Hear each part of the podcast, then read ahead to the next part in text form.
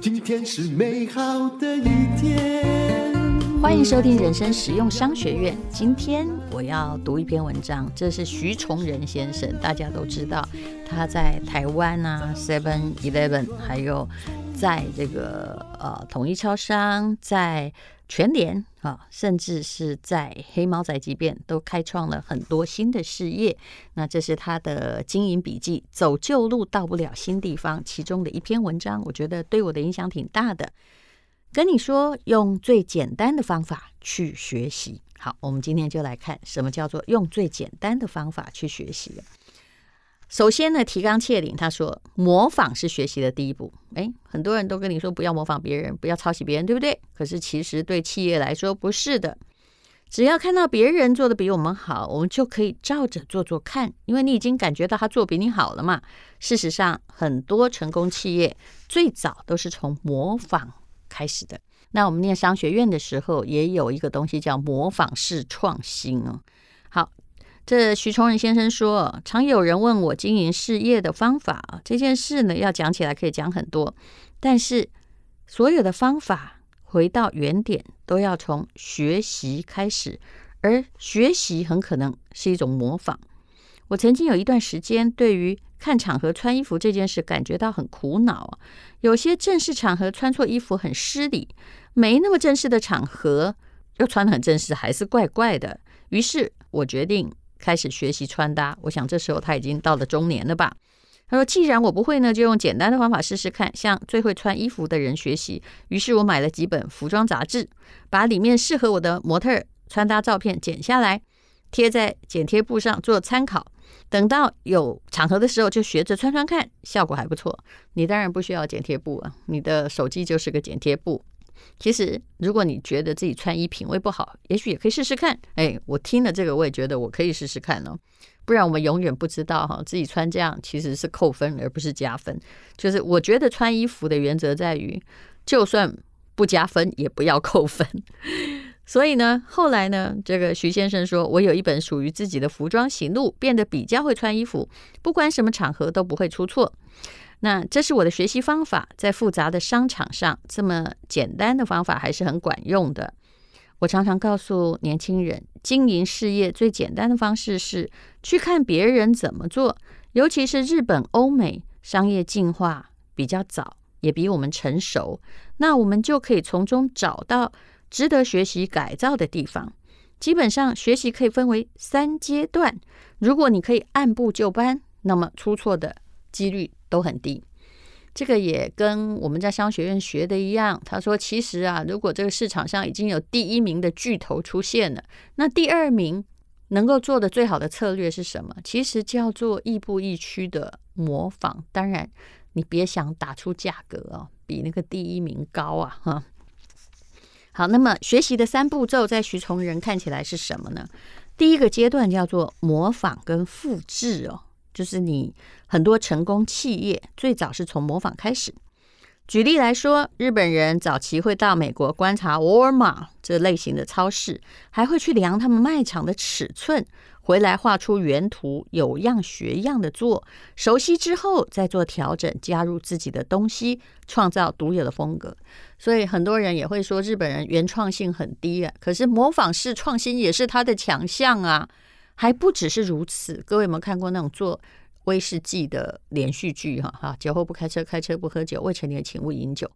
先讲警语再说。你看那些，就是比如说北海道的鱼市酒厂，还有 Yamazaki 酒厂，其实都是哦，先去英国偷嘛，讲透有点难听，叫模仿。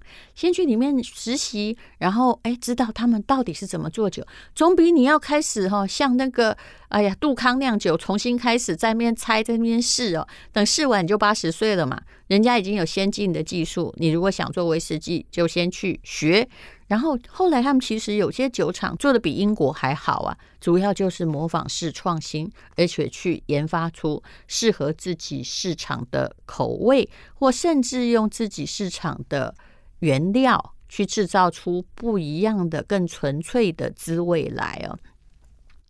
好，那么第二阶段呢，除了模仿复制之外，叫小规模试做。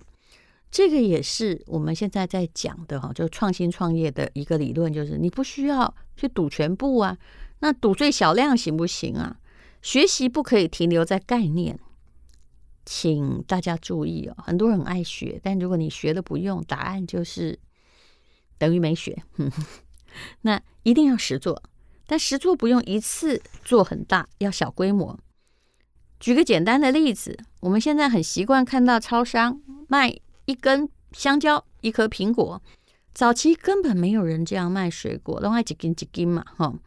他说呢，徐先生说，那是我从美国素食店学来的。我觉得他们这种方法很好，才想到让 Seven Eleven 也实验看看。这也说真的，我也觉得那样很好。因为难道你要买一斤，然后回去办公室，然后给请大家吃嘛？哈，每天都这样，哪里受得了？所以，哎，七十一就找到了这样子的分众的市场哈。然后。他说：“一开始呢，我们先挑几家店试卖，卖了之后会发现一些问题，比如说怎么保鲜、怎么配送，刚开始可能损伤也比较多，就要想办法克服。等到问题克服之后，哎，这十家店顾客已经都接受了，再延伸到所有的店去。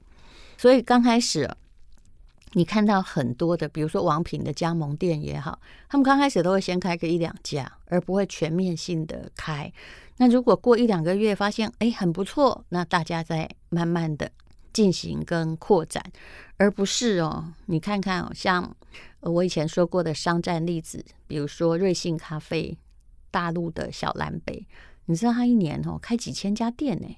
可是，在还没有实验成功的时候就大量复制，你当然可以在资本市场里面迅速的强大，可是问题是你也缺乏。成功的实力，然后缺乏改进的可能。如果要错哈，一次开那么多店就全错了嘛。第三阶段呢，叫做持续推进，进而创新。小规模试做和全面普及中间要有一段路走，会遇到困难。有些时候你不能退缩。他在举这个 Seven Eleven 里面的 ibon 为例哦。当年呢，徐先生看到日本每家便利商店里头都有一台像 ATM 的东西哦。后来才知道，那是卖旅行套票、电影票的机器。所以你要去观察人家，一定要很敏锐，看什么东西你没有。我觉得这个东西不错，心里想台湾可以试试看，于是找了日本的系统公司一起合作开发了 ibon。因为从来没做过，只能挑几家店来做，可是仍然遇到很多困难。光代收这件事情啊，我们就要去跟公家机关、啊。还有电力公司、水利公司一家一家谈，不断的讲，讲到他们可以接受为止。我相信哦，那个如果有服务费也是很低的啦。但是他们图的是什么？就是你去代缴的时候，你顺便会走进便利商店啊，便利商店的重要性就变多了。徐先生说，这过程很辛苦，没什么机关想跟我们合作，因为其实这些公司啊，公家机关、电力公司、水利公司都不是站在客户那里着想的嘛，都是站在自己比较方便征收你的钱来着想的嘛。他说，可是呢。一旦跨过门槛，客户习惯这个服务，ibon 的想象空间就越来越大。所以，对的事情你还是坚持。那现在他当然可以也来买高铁的票。他说这是其他国家还做不到的服务啊，也就是他已经通到很多的机构去了。很多人都喜欢讲求创意，可是创意不是天马行空。就好像 Apple 的公司的创始人贾伯斯说的，创意也是透过。不断的学习改进而来的这些道理讲起来都很简单，重点是，哎，你要养成这个不断学习啊，吸收新知，然后实做的习惯。否则啊，你知道什么叫失败者？失败者就是啊，我知道，我知道，但是最后什么东西对你而言都是观念啊，我知道哈，创造不了任何具体的成果。那其实很多企业就是在不断的实验，在成功和失败中交错前进。那失败真的不要抱怨，因为失败大家不会记得，外面的人永远不会记得你的创业失败哦。但是啊，只有成功了，大家才会看得到。那在讲到这个呃商学院原理的模仿式的创新哈，其实。很多的时候啊，就是你觉得 Apple 是一个很创新的科技公司吗？其实没有，创新有很多种哦，不是那个诺贝尔奖一样发明什么哦，突然发掘出一个东西，或者像牛顿一样哦，他这个发现的地地心引力才叫做创新，其实不是的。其实像第一代这个 Apple 的 iPad 的设计哦，其实它就是用某种这个 MP3 随身听当原型。刚开始也不是完全的创新，只是慢慢的改良。还有呢，日本人不是推出黑猫宅急便吗？你猜猜它的灵感来自哪里呢？嗯，它来自于那个专卖牛洞的吉野家，有没有？为什么啊？因为呢，他在他的这位创立黑猫宅急便的日本人小仓苍南他说呢，他说其实啊。他看到吉野家只靠牛洞就让事业成长茁壮，他就在想，我是不是可以精简我的服务项目？我卖这还这也塞不哈？因为那个公司大概百分之八十都在卖牛肉丼啊，那我是不是可以简化，然后用他的管理方式，然后再做宅急便？所以这个也叫做跨界的模仿哈。你想不到他是模仿那一家的。那么像讲到了这个丰田呢哈。